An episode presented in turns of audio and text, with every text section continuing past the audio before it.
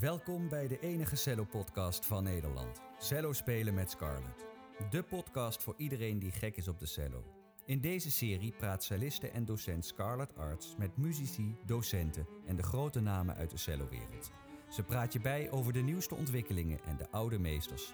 Van paardenhaar tot darmsnaar, van beginner tot biennale. Leg je cello even neer. Het is weer tijd voor uw wekelijkse portie cellopraat. Hier is uw gastvrouw, Scarlett Arts. Beste luisteraars, superleuk dat jullie naar mij luisteren en naar mijn gast. Komend uur ga ik praten met een cellist die fantastisch strijkkwartet heeft gespeeld en er toen toch voor heeft gekozen om solist te worden. Daarnaast is hij ook nog docent geworden aan de Strijkkwartetacademie van het Conservatorium van Amsterdam. Voordat ik ga zeggen wie het is, wil ik de cellist in kwestie graag een fragment laten horen van YouTube van het kwartet wat hij heeft gespeeld. En ik wil hem daar wel eigenlijk uh, dadelijk iets over horen vertellen. Daar komt het fragment.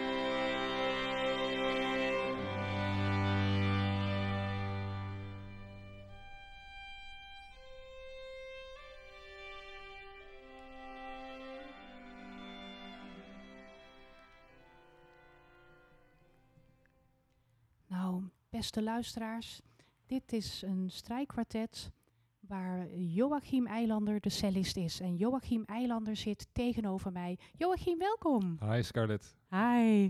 Joachim, weet jij zo welke opname dit is? Ja, Van jullie? ja, ik denk dat dat was tijdens een tournee in Amerika dat we dat gespeeld hebben. En ehm, het is al een tijdje geleden. Maar ik denk dat het daar is opgenomen, dat het ook live is. En eh, ja, Ja, dat klopt. Joachim, ik vind dit echt fantastisch. Ik denk van als je dit met vier mensen kunt bereiken, op dit niveau kwartetten, wat maakt dan dat jij toch hebt gekozen om iets anders te gaan doen? Jij bent nota bene de oprichter van het Rubens kwartet wat we hier horen, hè? dat is zo. Ja, nou, je vraag is, eh, kan ik heel kort beantwoorden. Zo, zo, zo, loopt, zo loopt het leven soms. Hè? Dus eh, een, eh, een kwartet heeft gewoon een, een levensduur. En bij sommige kwartetten is dat 40 jaar en bij andere kwartetten korter. Ehm, maar dat is de hele korte manier.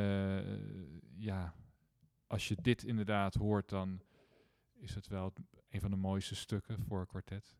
En ehm, dat zou je natuurlijk, eh, ja, daar zou je een heel leven aan kunnen besteden. Ja, zo is het, zo is het niet gegaan. En ehm, dat, dat is eh, ook prima zo. Eh, Ik bedoel, ik heb daar eh, toen het, toen het, het, het is een heel intens bestaan als, als kwartetspeler. Vertel daar eens iets over voor onze luisteraars. Eh, dat, dat, eh, dat is goed. Eh, daar kan ik zeker wat over vertellen. Ehm, eh,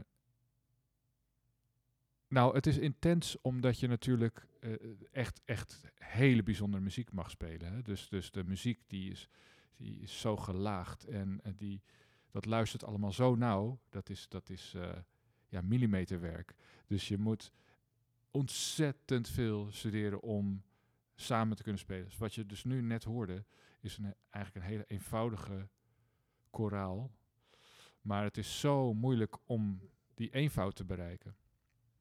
En spontaan te blijven. En eh, nou, dat is dus een deel van de intensiteit. Maar je hebt ook te maken met eh, intensiteit van ehm, hele andere dingen. Dus het reizen, het, eh, het ja, maar steeds samen blijven studeren zonder dat je weet of het uiteindelijk eh, eh, waar het toe gaat leiden. Ja, dat, dat, Dus- dat is zo. Vertel eens iets over jullie regime. Hoe was jullie studieregime? Nou, dat was, dat was gewoon heel heftig en heel leuk. Eh, ehm, we begonnen in 2000. eh, en dat was heel leuk. Eh, de allereerste begin was dat Querine Scheffers, die nu concertmeester is bij het Rotterdam Philharmonisch, die, ja, ik had haar een keer horen spelen. Ik zei, geweldig hoe je speelt. En ze zei, nou, we gaan gewoon een keer samen wat doen en eh piano trio of zo. En toen belden ze me op, ja, eh, ik heb eigenlijk twee mensen die willen strijkkwartetten. Heb je zin om, om, om, om mee te doen? Ik zei, ja, wil ik. Strijkkwartet, wat je al zegt. Eh, voor mij ook toen was dat het, ja, het, het summum voor kamermuziek. En dus nou, zo begon het eigenlijk. Dat was de eerste repetitie was, dat, wat, dat was eigenlijk het, begin van het Rubens kwartet. En, en eh, toen eh, had ik het geluk dat eh, ik studeerde in Utrecht, waar Charles-André Linale kamermuziekles gaf. En hij was de violist, eerste violist van het Orpheus strijkkwartet. En het was een internationaal befaamd strijkkwartet. En toen had ik, hadden we nog meer geluk, want we zagen een maand later, toen we een paar keer met eh eh, Linale hadden gewerkt, zagen we een, een poster hangen, net opgericht, Strijkkwartet Academie. Eh, nou, daar stonden echt namen waar je van, eh, van kan dromen. Hè. Norbert Bruining van het Amadeus Quartet, Valentin Berlinski van het Borodin Quartet. Die kwamen allemaal masterclasses geven. Dus wij gingen natuurlijk ons als een speer aanmelden. En eh, ja, en dat was eigenlijk het begin. En ehm, dat was heel intens en heel intensief. Want Stefan Metz was daar de, de artistiek leider. En die, ja, die, die was zo'n sterke persoonlijkheid en zo'n idealist. En ja, die zei, jullie moeten gewoon eh, als, als kwartet eh, uren samen gaan werken. En eh, ja, waarom dan? En dus we, ja, we deden dat dan maar. En ja, het werd ook echt beter. Dus eh, je we- we werden ons gaandeweg, het proces werd ik mij althans bewust, en iedereen trouwens, maar bewust van ja, wat, wat het kan opleveren als je, dat, als je daar eh, echt heel veel moeite en tijd in steekt. Dat was toen iets heel speciaals, hè, Joachim? Je zegt het eigenlijk zelf al. Ik herinner mij ook nog dat daar ehm, reclame voor werd gemaakt. En dat je dan een toelage kreeg, zodat je je fulltime ging storten op kwartet spelen. Dat klopt. Dat is, eh, dat is ontzettend luxe. En het schift ook meteen het kaf van het koren. Want je moet dat dan met z'n vieren ook even graag willen. Vier mensen met dezelfde wens, dat is al heel speciaal. En dat het dan ook nog muzikaal klikt. Ja, nou dat is allemaal natuurlijk waar. Ehm, maar eh, aan de andere kant eh, heeft ook Stefan Metz een heel duidelijke rol gespeeld. Die heeft gezegd, jullie, wij zagen dat niet echt zo, maar jullie moeten dit gaan doen en dan krijg je een beurs en dan krijg je een kans daar en daar en daar. En eh, dus hij heeft daar heel sterk een sturende hand in gehad. En ehm, dat leverde dus op dat we, dat we die mogelijkheden kregen. En dat je ook ja, de mentaliteit, eh, die, die bij mij althans gewoon nog niet zo gefocust was op strijkkwartet, op zo'n ultiem eh, manier te spelen. Dat werd gewoon aangescherpt. En dat, daar speelde Stefan Metz gewoon een, een belangrijke rol in. En ook het feit dat we twee keer per week les hadden. Dat we elke maand een masterclass leraar hadden, zoals Brian in. Nou ja, dat, daar wilde je niet slecht voor spelen. Dus, dus de, de, de gaandeweg ging, kanaliseerde zich die, dat samenspel en de wens. En, en, en werd het ook een. Uh, ja, kwamen, kwamen er ook concerten en, en werd het. Vanzelf werd het, zeg maar, kreeg het vorm. Dus het is niet zo dat we uit het niets uh, idealisten waren uh, die ineens een, een goed strijkkwartet waren. Helemaal niet. Dus er zijn zoveel factoren van toepassing geweest. En, en ook geluk. We hebben ook geluk gehad. We kregen de, de kunstprijs bijvoorbeeld in 2004. Nou, dat was gewoon een geweldige prijs. En daar, daar konden we allerlei mooie dingen van doen. En, en, en cursussen volgen en concoursen doen. En uh, keken we hoe een kwartet uit, uit Israël of uit Amerika dat deed en zo. Dus ja, er zijn veel factoren die, die, dat, die dat hebben mogelijk gemaakt. En om nou op je eerste vraag terug te komen. wij hadden toen 15 jaar echt intensief een loop, een carrière kunnen, kan ik zeggen. ook internationaal. En zoals je weet is het klimaat in Nederland voor cultuur gewoon heel lastig. Er is veel afbraak gedaan in 2012. Uh, uh, daar hadden wij ook last van. Wij kregen, werden gesteund door de overheid, maar dat viel toen weg. En ja, intern was het ook gewoon, ja, werd ook lastig. Het is echt intensief om met z'n allen steeds maar op te trekken. En, uh, en uh, dat is voor elk kwartet moeilijk. Maar als je voelt dat er gewoon uh, ja, geen concerten meer zijn, dat je steun wegvalt, dan, ja, dan, dan moet je gewoon kijken wat, ja, hoe kun je verder. En nou, voor ons was het duidelijk dat, dat het gewoon mooi was om het zo te laten, omdat we dan terug konden kijken op een mooi bestaan. En voor mij was het ook goed om verder te gaan, ook omdat ik wensen had om zelf dingen te initiëren als speler, als cellist. Um, ik, ik had altijd voltijds kwartet gespeeld en nooit spijt van gehad. Maar ik, heb ook, ik had ook andere wensen nog en die zijn daarna kwam ik daar weer in een heel nieuw uh, muzikaal universum terecht. Dus ik, ik, voor mij is dat, um, uh, hoe jij het omschrijft, een beetje anders. Dus ik, ik zie kwartet ook als iets heel erg heiligs en hoogs en moois. En, maar um, voor mij is die verandering heel natuurlijk verlopen. Niet makkelijk geweest, want uh, nu sta ik uh, vaker alleen op het podium. En uh, ja, dan kan, je, dan kan je nergens op terugvallen, behalve op jezelf. Maar dat is voor mij een, een, een nieuw soort uitdaging en ik heb daar ontzettend veel voldoening in gevonden. Dus, en, en ik kan mijn liefde voor kwartetspel toch kwijt. Uh, omdat ik leraar ben ge geworden aan de Strijkkwartet Academie. Ja, ja, dat is zo. En Joachim, vertel eens over jouw eerste periode. Ehm, je hebt het je collega's verteld dat je iets anders gaat doen, dat je solo verder gaat, dat je een solo carrière op gaat bouwen. Hoe doe je dat? Want er is heel veel concurrentie en goed spelen ja. is niet altijd voldoende. Hoe doe je ja. dat?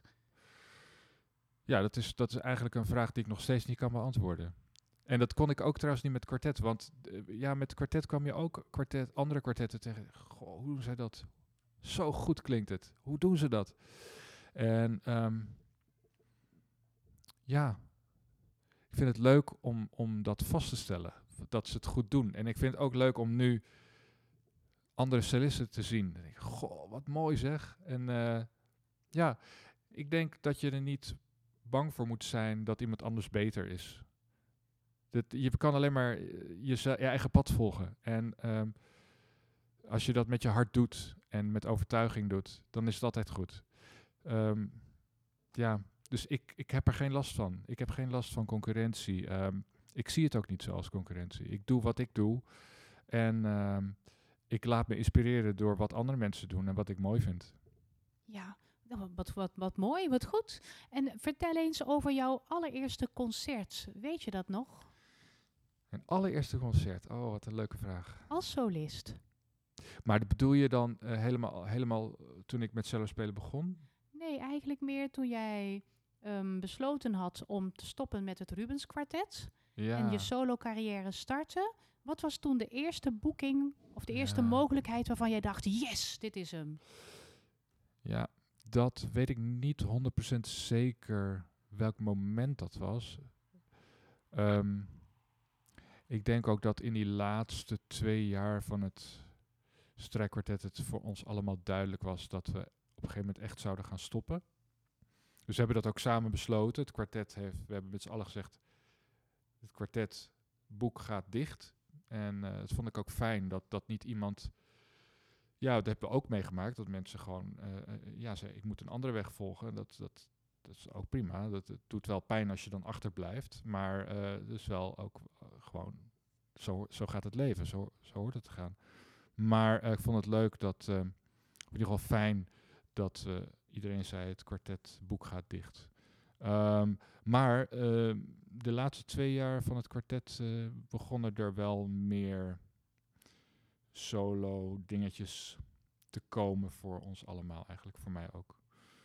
Ehm, en ik denk dat eh, een beslissend moment voor mij was dat ik een mogelijkheid kreeg om de cellosuites van Bach op te nemen. En ik weet wel de eerste keren dat ik die suites op concert ging spelen als concertidee dat er daarna geen andere spelers meer bij kwamen. Dus dat het echt mijn concert werd. En natuurlijk heb ik ook tijdens het kwartet eh, beginjaren ook, ook dingen solo gedaan. Maar ik weet nog dat ik geslingerd werd tussen euforie en, en gevoel van alles kwijt zijn eh, met die Bach-suites. eh. Eh, aan het einde van het kwartet, een begin van iets nieuws. Ehm, dat heeft natuurlijk ook te maken met het feit dat ik gewend was om in een kwartet te functioneren. En daar, ja, dat was mijn patroon, hoe onregelmatig het bestaan ook was. Maar het feit dat ik echt helemaal op mezelf teruggeworpen was, was ook mijn eigen keuze. En het was voor mijn gevoel heel eerlijk om dan in de spiegel te kijken en te zeggen, te zien, wauw, het is echt moeilijk om, om solo te spelen. En om het allemaal echt zelf te doen. En dat ging van totale euforie, van het is gewoon mogelijk, het kan, eh, tot van, eh, ja, ik ben het helemaal kwijt. Ik, wil overal mee stoppen. En eh, nou ja, dat, dat die, eh, die, die eh, achtbaan, dat kun je dan op een gegeven moment bijstellen. Dan krijg je wat meer concerten en dan, ja, dan kun je er technieken voor ontwikkelen om jezelf, als je alleen speelt, om jezelf dan op de rails te houden tijdens het concert. En, Oh, en daarna ook, want je, je hebt natuurlijk geen... Kijk, met kwartet heb je even een soort nagesprek als je een concert hebt gehad. Hoe vond jij dat het ging? Hoe vond jij dat het ging? Als je solo speelt of met een pianist, ja, je gaat de trein in en dat was het dan. En eh, daar leer je wel een, eh, iets mee, eh, ja, daar leer je wel iets, iets aan doen ook. Dat je, dat je er ook voldoening voor jezelf alleen uit kunt halen, wat je daar alleen gedaan hebt. Ja, nou, stoer hoor, pe- petje af. Je zegt net, mijn eerste cd, dat was, die, dat was je mogelijkheid om je eerste cd op te nemen met de Bach-suites. Ja. Dat is niet niks. Dacht je toen van, oh, dat ga ik doen? Of dacht je van, oh mijn hemel, maar die speel ik over tien jaar weer heel anders, of dan neem ik ze opnieuw op? Ja, allebei. En dat is een beetje rode draad misschien voor mijn eh, hele leven. Ik, ik heb ook kwartet, ik dacht, we gaan het gewoon maar doen. Terwijl ik wist, ja, kwartet spelen is toch het, het, het summum van, van, van kamermuziek maken. Met de Bach-suites eh, dacht ik ook, ach ja, ik, bedoel, ik voel dat ik die muziek gewoon, dat ik daar iets mee heb. Gewoon doen. En eh, ja, een maand later dacht ik, waar ben ik godsnaam mee begonnen? en nu zou ik ook, als ik het nu, ik luister ook die cd niet meer echt terug, want ja, het leven gaat verder. En Maar ik zou, als ik hem terugluister, zou ik zeker weten dat ik, dat ik zou denken, ja, eh,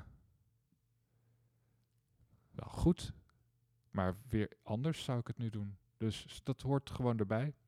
Ja, ja. Nou, ik heb, ehm, ik heb wel twee fragmentjes klaargezet uit die Bach-suites. En jij mag kiezen. Zou je een klein stukje willen horen van de prelude van de tweede? Of van de sarabande van de zesde? En waarom? Ehm, ja. Nou, als ik die zesde nog een keer op ga nemen, dan wil ik hem echt wel met vijfsnarige cello opnemen. Dat en was dat heb, mijn ik dus, volgende vraag. dat heb ik dus niet gedaan toen. Eh, met vier snaren opgenomen. En eh, het was heel leuk. Ik heb laatst met iemand aan die suites gewerkt. Die, die had een voor Anne Belsma voorgespeeld ook. En eh, toen had hij ook gevraagd aan Anne Belsma, mag ik een keer de zesde suite voorspelen? Maar eh, toen zei Anne Belsma, maar, maar, maar welke cello dan? Ja, op mijn eigen. Toen zei Anne Belsma, ja, maar dat is voor vijfsnarig eh cello bedoeld. Toen zei Anne Belsma, ik ga toch ook niet de, de tweede suite op een driesnarige cello eh, lesgeven? dus dat is wel heel leuk. Maar ehm, ik, ik, ik, wil dat, ik wil het gewoon ook uit nieuwsgierigheid die, eh, doen de volgende keer met, met vijf snaren. Dus ik, ik, laten we de zesde doen. Dan wil ik wel even weten wat daar Akkoord. allemaal gebeurd Leuk. is. Leuk, want het is, eh, ik vind die sarabande is zo waanzinnig mooi.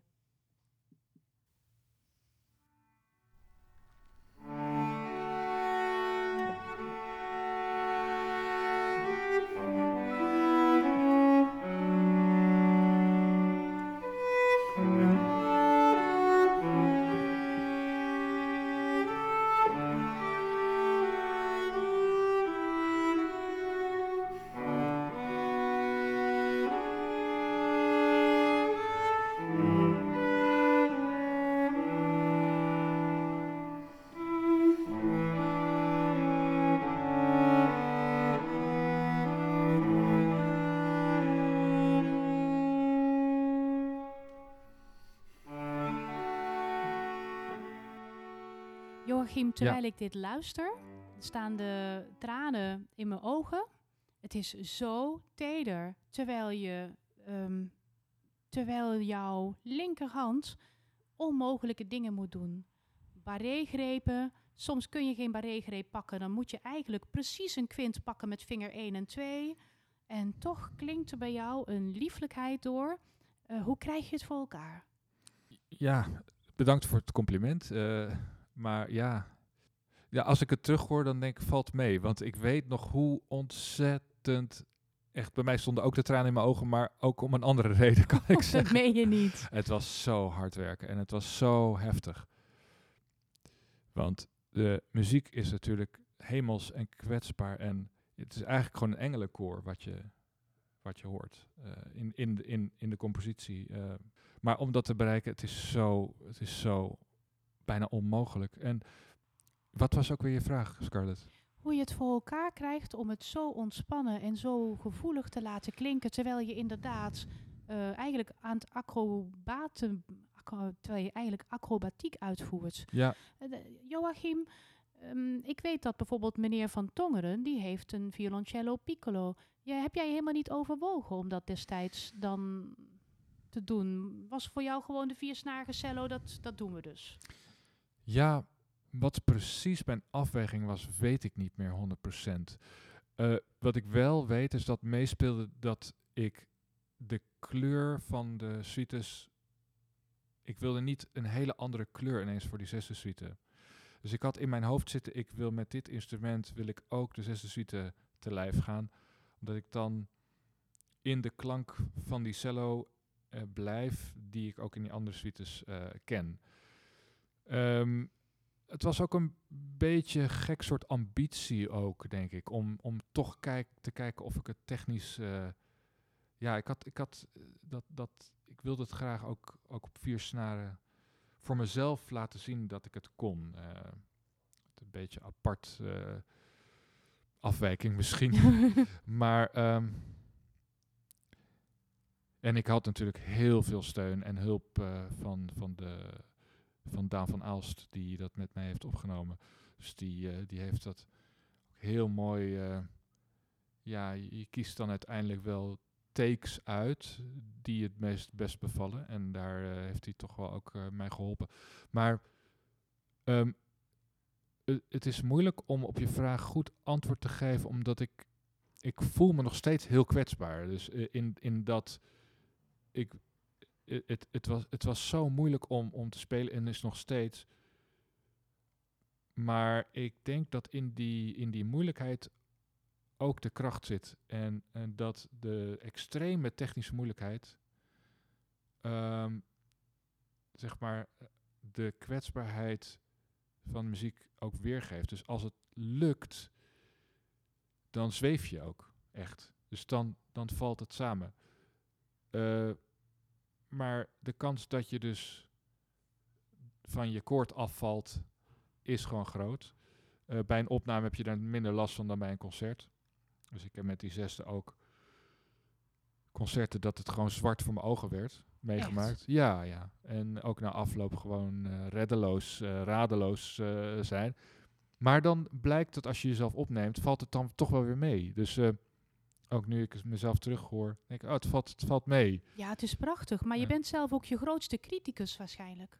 Ja, zeker. Ja. Nou, ik denk echt bij die zesde suite, als, als je in die meditatie zit, en dat geldt niet alleen voor de sarabande, ehm, ja, dan is het net alsof, alsof je een, een eh, alsof je geleid wordt door een engel, zeg maar. Eh, een beetje zweverig klinkt het, maar dat dan, dat, die helpt je om, om je technische onvolkomenheden en de, de- de onmogelijkheden om, om daar een beetje omheen te fietsen en tussendoor te laveren. En eh, ik denk wel dat dat mij geholpen heeft. Ja. Ja, een soort van meditatieve flow. Een flow waarop je komt. Ja, en dat je toch op een of andere merkwaardige manier voelt dat het ineens helemaal niet zo moeilijk meer is.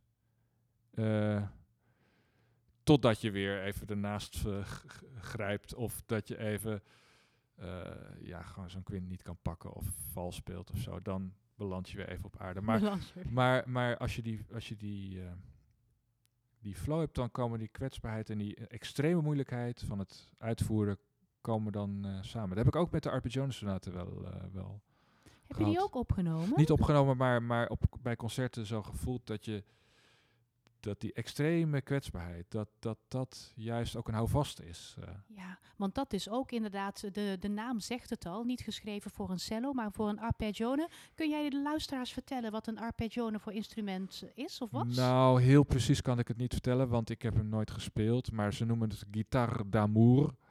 Dus het is een, eh, een, een eh, meersnarig strijkinstrument eh, dat een beetje als gitaar gestemd is.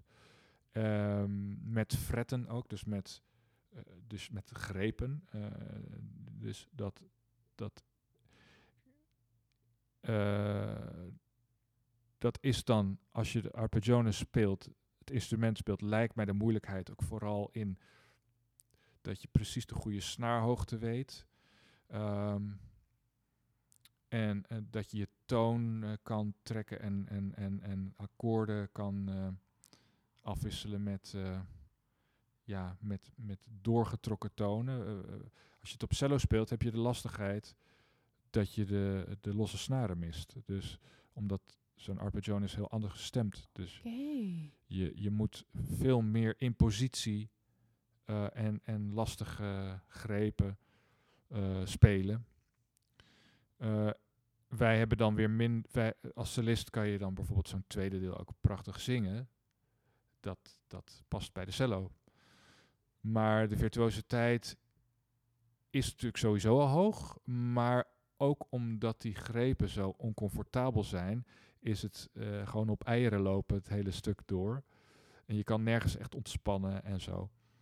Eh, dat is eigenlijk, eh, kan ik zeggen voor de luisteraar misschien als uitleg waarom het zo lastig is om Ja, dat goed te ja. spelen. Je gaat de uitdagingen niet uit de weg. Ehm, toen je hier straks binnenkwam, toen, eh, toen greep je wat cello's en je hebt wat cello's geprobeerd.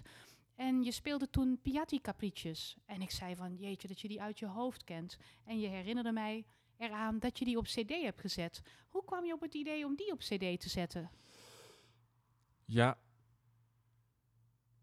het is ook zo gezellig. Dus het, het, het, het nodigt ook helemaal uit om even een cello te pakken en, eh, en dat stuk schoot me te binnen. Omdat het was, het was een koraalachtige melodie met dubbelgreep. En dan kan je een mooie cello uittesten of die eh, mooi lekker zoomt en lekker zingt. Ehm, En deed hij dat? Zoomde hij lekker? ja, zeker. Goed ja, zo. het was leuk. Het was leuk. En ook die verschillen ho- te horen. En over die cd, over, over dat album, dat heb ik Sequentia genoemd, omdat ik was dus echt niet zo lang daarvoor nog uit het kwartet gegaan, zeg maar. Men had, had Bach iets opgenomen. En ik zocht naar een vervolg. Eh, zowel voor mijzelf als voor de solomuziek voor cello na Bach. En ehm, nou, toen kwam ik dus op de caprices van eh Jozef Dall'Abaco terecht. En Dat is een componist, niet zo bekend, maar hij schreef zijn caprices in eh 1780 ongeveer. Dus dat is 30 jaar na Bachs dood. En daar zit al zoveel eh, experiment en zoveel. Ja, het was een in principe conservatieve ehm, stijl. Maar er zit zoveel vrijheid in, dat is heel ongedwongen, dat je ook een brug kon maken naar de klassieke tijd. En dat vond ik leuk. Dus ik, ik vond die, die, ja, natuurlijk de, de suites van Bach is ook weer zo'n heilige graal, zeg maar. Maar ik wilde daarna ook iets doen en kijken wat heeft nou cellomuziek sinds Bach gedaan. Solomuziek. En dan kom je eigenlijk vrij laat uit. Je komt dan, eh, iedereen kent misschien de, de suites van eh, Benjamin Britten. eh, en natuurlijk in de 20e eeuw eh, sowieso veel solowerk. eh. en v- vroegste, wat misschien mensen kennen, is een stuk van Sibelius voor cello. Dus eind, eh, dat is later romantiek, dat is eh 1880, 1890 of zo, geloof ik. Voor cello solo? Ja, dat is, dat is eh, ja, maar tussen, in daartussen, tussen 1720 en eh 1880 of zo, is het, eh, ja, ik was benieuwd wat daar is. En ik vond die Dall'Abaco vond ik zo leuk. Dat, dat sloot aan bij Bach en het gaf mij toch ook weer nieuwe inspiratie. En toen was ik eenmaal op de Capricce Tour en toen dacht ik, ja, nou, we hebben allemaal de capricces van Piatti op eh, het conservatorium moeten leren. Ja. En dan, krijgt een- dan, dan leer je het op een hele andere manier. En ik, ik zag nu de vrijheid van Piatti en ook de connectie met de geest van Dall'Abaco, die ook een soort vrijheid, een ongedwongenheid en, en ja, virtuositeit echt op de cello. Dus effectieve virtuositeit. En die zag ik ook bij Piatti. En toen dacht ik, ja, ik vind het leuk om, om een soort duo-portret op mijn eh, cd te, te maken. En het was ook een deel, was het weer die ja, een beetje overdreven eh, ambitie persoonlijk. Van ik wilde gewoon dat kunnen. Ik wilde gewoon die muziek eh, kunnen spelen van Piatti. Eh, en ik vind nog steeds, als mensen zeggen, ja, het is een trucje. Ja, dan, dan word ik een beetje opstandig. Want ik vind Piatti zo ontzettend mooie muziek. Het is prachtige muziek. dat, heeft, dat heeft veel meer dan, dan ehm, kunstjes te bieden. Die, die werken hè, die je op cd zet, heb je die toen ook nog doorgenomen in die tijd met een, een docent of met een sparringpartner? Of zeg je nee, eigenlijk na mijn conservatoriumtijd heb ik dat niet meer gedaan? Lesgenomen of sparren met iemand? Nou, ik denk dat dit wel de eh, eh, allermooiste vraag eh, vind ik tot nu toe. Want ik vind dat je nooit uitgeleerd bent. En dat vond ik toen ook. En ehm, dus de antwoord op je vraag is ja, ik heb zeker eh, in die tijd voor mensen gespeeld. En, ehm, en ontzettend veel aan gehad. eh, zelfs eh, deze cello die ik nu bij me heb. Want ik heb voor Godfried vaak de capricces gespeeld. Godfried Hogeveen, een dierbare vriend en ja, solo-solist. Gewoon echt een fantastische cellist. Wat een muzikus en wat een cellist. En ja, daar, daar was ook fijn om dat voor hem te spelen. Want hij benaderde de, de, de schoonheid en de, en de lichtheid en de vrolijkheid van de componist. Terwijl ik vond het allemaal maar moeilijk. En ik zat met die cello te worstelen waar ik toen op speelde. Prachtig instrument trouwens. Maar ik had gewoon iets anders nodig. En nou ja, via Godfried eh, kwam ik dus ook op dit instrument uit. Dus long story short, eh, echt voor, voor de luisteraars ook, neem altijd les. eh, je leven lang eh, leren. En ehm, ik ben nu ook, nu ik, nu ik leraar ben aan het conservatorium voor cello, ik geef hoofdvak eh, cello, ben ik ook verbaasd dat mensen mij vertrouwen en, en iets voor me willen spelen. En dan denk ik, ja, ik leer ook van hun. Dus je neemt niet per se alleen les, maar je geeft ook iets als je les neemt. Hè, dus dat, dat vind ik het mooie, dat je, dat je met elkaar in gesprek blijft en leert en je ontwikkelt. Dus heb ik toen ook gedaan, ja, zeker. Ja, want je bent niet alleen dus de strijkkwartetdocent in Amsterdam, maar ook hoofdvakdocent cello. Ja. Ah, super. Maar nog heel even terug, want ik weet waar je op doelt met de Godfried Hogeveen en de cello. Ehm, jij zei tegen Godfried van, goh, ik zoek eigenlijk een ander instrument. En je omschreef wat jij zocht. En Godfried zei, Ja, achteraf zei Godfried, wat was dat wonderlijk dat moment. Er kwam ineens een cello uit de lucht dwarrelen. En zo was het eigenlijk ook. Ehm, ik had eh, echt een fantastische cello van het Instrumentenfonds in Bruikleen. En daar heb ik de Bach-suites ook mee opgenomen. En het instrument zong zo mooi, maar het was moeilijk om erop te spelen. Echt moeilijk. En ja, op een gegeven moment wilde ik gewoon ergens uitbreken, ook voor mezelf. Niet alleen, eh, het was niet alleen eh, de cello. Eh, en ik zei dat tegen Godfried, ik, ik krijg die caprices er niet uit. En ik zoek iets anders. En Godfried zei, ja, ik heb eigenlijk nog boven een cello liggen. Dus die ging naar boven, kwam met die cello de trap af. En hij zei, ja, hij is wel eh, bijna tien jaar niet bespeeld geweest. Of vijf jaar tenminste niet. En eh, nou, ik speelde twee tonen, ik was verkocht. Ik was echt helemaal verkocht. Daarbij, daarbij moet ik zeggen dat het instrument eh, niet alleen vijf tot tien jaar niet bespeeld was, maar totaal anders was opgezet dan ik hem nu heb. Bijvoorbeeld? Nou, hij was heel erg strak afgesteld. Godfried had er zelf ook al heel lang niet op gespeeld. In, ehm, maar hij had iemand anders erop laten spelen. Die had het instrument ook ja, een stalen staartstuk. Harde, echt harde stalen snaren. Een, een, eh, een hele eh, strakke Belgische kam. Een, een stapel die heel strak stond. Het was allemaal, eh, had, daarmee had het wel een hele bijzondere projectie en een hele, ja, bijzondere kern, maar ik had het gevoel dat het niet bij mij paste. En ik heb daar later ook nog eens met een, eh, een muzikoloog over gehad. En hij zei, ja, die oude instrumenten die werden natuurlijk ook op darmsnaarspanning gebouwd. Dus ik speel nu ook hoofdzakelijk met darmsnaren. En Oh, ik heb echt? gemerkt dat de cello...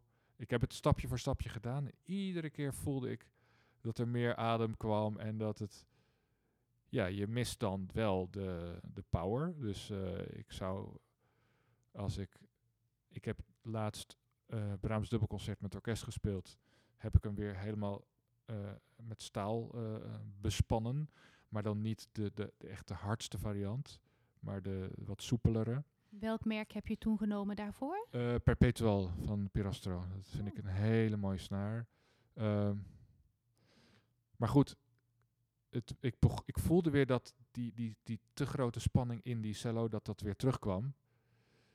Ja, en hij klonk goed in de opname. eh, en ik kwam boven het orkest uit en zo, dat wel.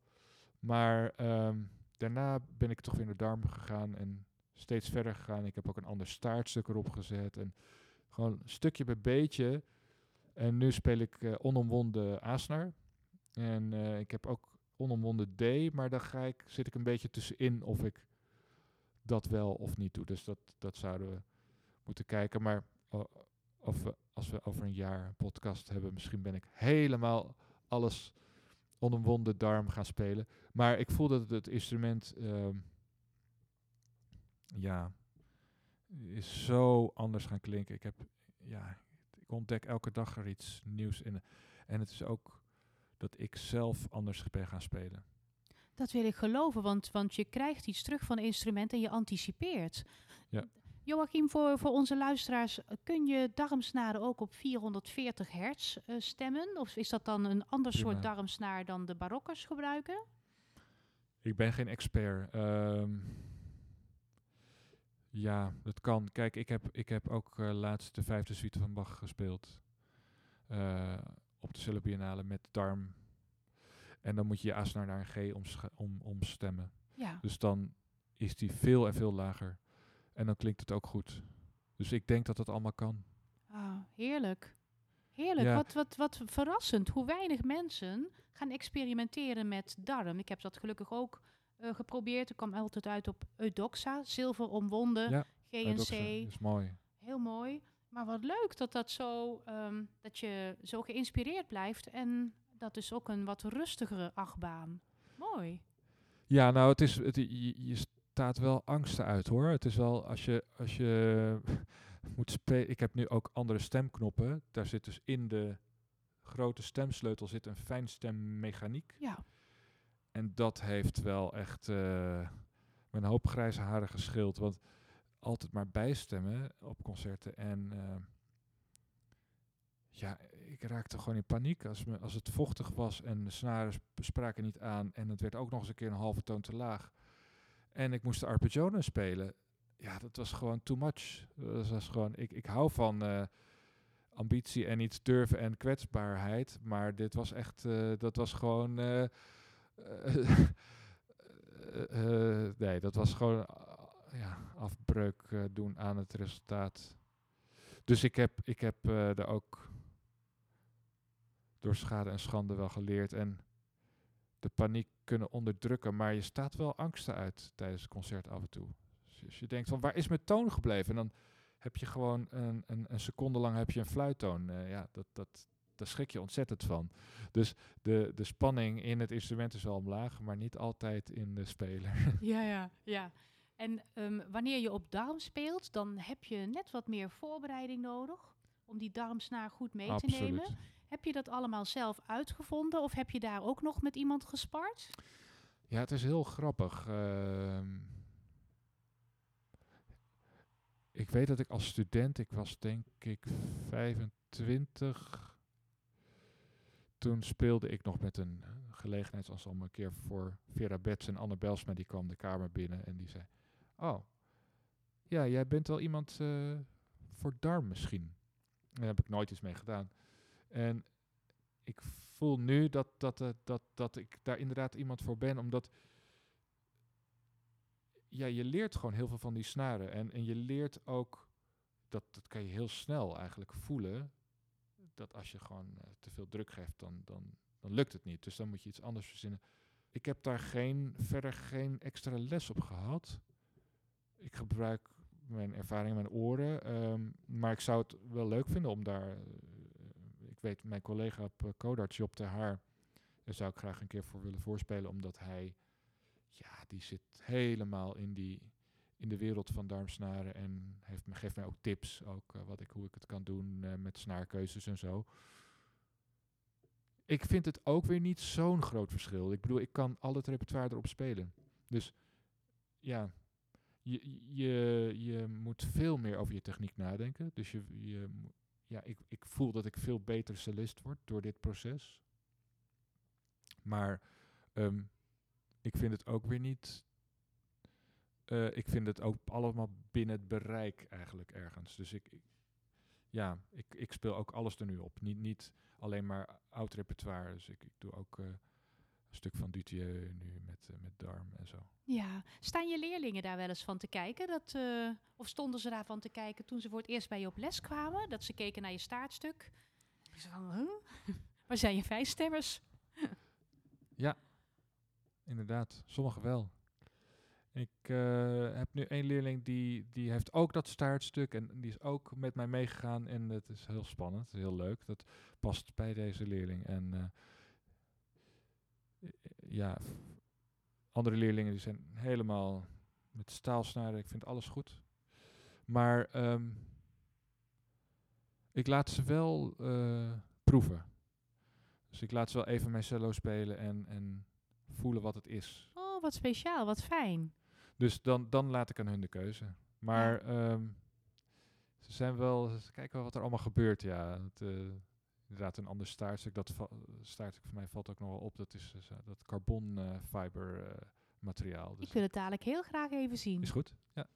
Ehm, Joachim, jij leidt nu cellisten op om dadelijk ja, hun, hun eigen weg te vinden in het muziekleven. Hoe zie jij hun toekomst? Want je gaf net zelf al aan, in 2012 eh, begon een kaalslag. Het is, het is nu niet makkelijker. Zou, zou jij het mensen nog wel aanraden? Om van de muziek je vak te maken? Of vragen ze je nooit om. Nee, waarschijnlijk vragen ze jou ook niet om je mening. Want je bent zo bevlogen als je cello gaat studeren.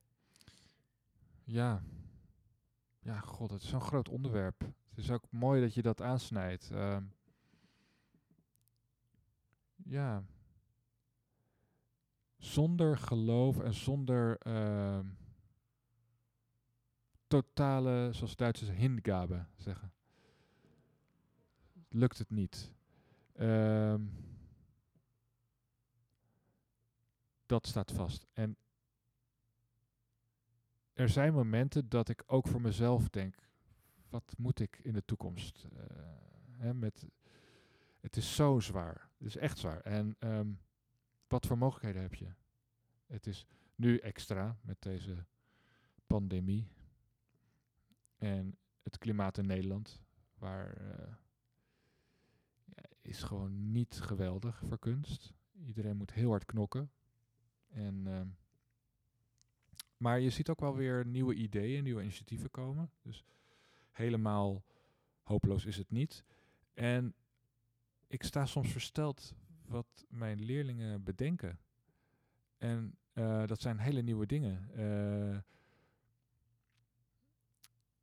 op het gebied van research, op het gebied van muziek en wetenschap, op het gebied van crossover, op het gebied van ehm, eh, videocompilaties maken. hoe kun je ander publiek bereiken? Dat zijn allemaal dingen waarvan ik denk, ja, er zijn zeker mogelijkheden. Het zal er anders uitzien. Ik weet niet of, of, ehm, of het.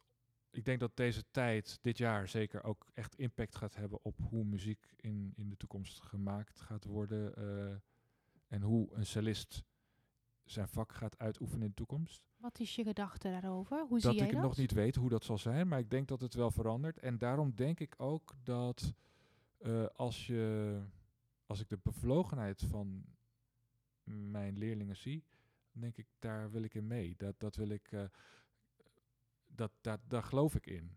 En ehm, primair ben ik ervoor eh, om te kijken dat, dat het allemaal een beetje klopt, eh, hoe ze achter hun instrument zitten en dat ze, dat ze ja, net zo van muziek houden als ik. Dus dat, dat kan je natuurlijk niet, dat, dat, dat is voor iedereen persoonlijk. En, maar eh, voor de basis. Dus zij gaan uiteindelijk zelf hun lijnen uitstippelen. En ik, ja, dat, dat basisgedeelte, dat, dat is een grote aandachtspunt. Maar als ik kijk naar, ja, naar hun inventiviteit, dan denk ik zeker dat er eh, toekomst is. Op een andere manier. Vroeger, eh, ehm, ik studeerde en mijn leraar zei, luister eens jongen, je wordt leraar of je wordt orkestmuzikus. En ik vond dat zo demotiverend. En toen kreeg ik mijn strijkkwartet eh, in het laatste jaar van mijn studie. En toen bleek ineens dat daar een, een, een markt voor gecreëerd werd. Hij zat er helemaal naast. Wie was dat? Nou, hij zat er niet naast. Oh, want, eh, vertel. want eh, ik speel geen orkest, maar ik ben, ik ben wel leraar. En ehm, ik denk dat hij het ook provocerend bedoelde. Ehm, van ja, je moet gewoon hard werken om te overleven. Dat was eigenlijk de boodschap erachter. Ehm, maar het was voor mijzelf ook verbazingwekkend dat, dat ik dat zo lang met dat strijkkwartet kon volhouden. En eh, dus ook daarom denk ik dat er nu zeker mogelijkheden zijn en dat, dat mijn studenten dat, niet alleen mijn studenten, maar ik zie om me heen zoveel nieuwe ideeën ontstaan. En Ja, hè? dat vind ik zo leuk. Ja, ik heb ook het idee dat nu met internet, dat de wereld zoveel groter is, dat er zoveel, je komt ook, je krijgt zoveel nieuwe ideeën door dingen die je om je heen ziet. Misschien dat het ook minder dogmatisch is geworden op het conservatorium. Ehm, Ja. eh, vroeger werd je toch ontzettend eh, in een bepaalde richting gedwongen, in een bepaalde lijn te lopen, op een bepaalde lijn. Ehm, daar had je eigenlijk te maken met maestro's, Ja. docenten. En je moest luisteren. Je moest heel erg politiek verantwoord te werk gaan. Anders dan kwam je enorm in de problemen. Ik hoop dat ook dat is veranderd. Ja, ik, ik, kan, ik ben net begonnen bij Codarts. Eh, ik, ik voel dat helemaal zoals jij zegt. Eh, ik wil ook eh, zo open-minded zijn. En ik merk dat, ehm, ja, om mij heen vind het leuk waar ik waar, eh, op Codarts eh, zijn. Ik heb zulke leuke collega's die, die dat ook willen. En dat geeft een hele, ja, het geeft een hele mooie sfeer ook tussen, tussen leraren on- onderling en zo. Ehm, waar je op doelt met Maestro, eh, dat vind ik nog steeds wel belangrijk. Dat je echt een, een, een topspeler met heel veel ervaring hebt, die, die je heel duidelijk kan laten zien. Kijk, als je dat en dat en dat zo eh, me- methodisch uitvoert, dan heb je een heel snel resultaat. Of heel, heel snel kan je van punt A naar punt B. En ehm, dat aspect van Meister is, is voor mij tijdloos. En eh, eh, hoop ik dat het altijd zal blijven. Maar Positief. ja, Ja. de, de, de, het feit dat je heel politiek moet zijn, dat je alleen maar bij één leraar mag studeren, dat zijn we hopelijk wel kwijt. Omdat eh, ik vind dat het ook natuurlijk moet gaan. Als je, als, als je voelt een leerling en een leer, leerling bij zijn leraar voelt, oké, hier moet ik nog samen mee een aantal jaar mee zijn, werken en dan, dan, dan is het goed. Maar wat jij zegt, je hoeft je computer maar open te slaan en je kan les krijgen van een cellist in Nieuw-Zeeland of in Amerika. Zo moet het zijn. Ehm, die informatie is overal beschikbaar, dus het is heel onnatuurlijk om je dan te gaan beperken tot één manier. Ehm, dat is denk ik wel eh, veranderd. Dat is het goed, goed eraan. Ja. Nou, gelukkig maar. Ehm, Joachim, ik ga voor jou een kopje thee zetten. Misschien zou jij je cello eens uit willen pakken en er iets over willen vertellen. Dat is goed, Scarlett. Ja?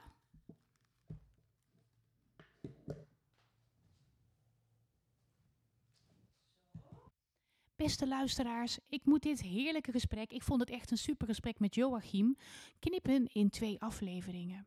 Dit was aflevering 1 en over twee weken horen jullie aflevering 2. Dan gaan we het hebben over zijn cello en wat tips over eh, hoe je je cello scheurvrij de winter uit kunt krijgen, door kunt krijgen. Dag!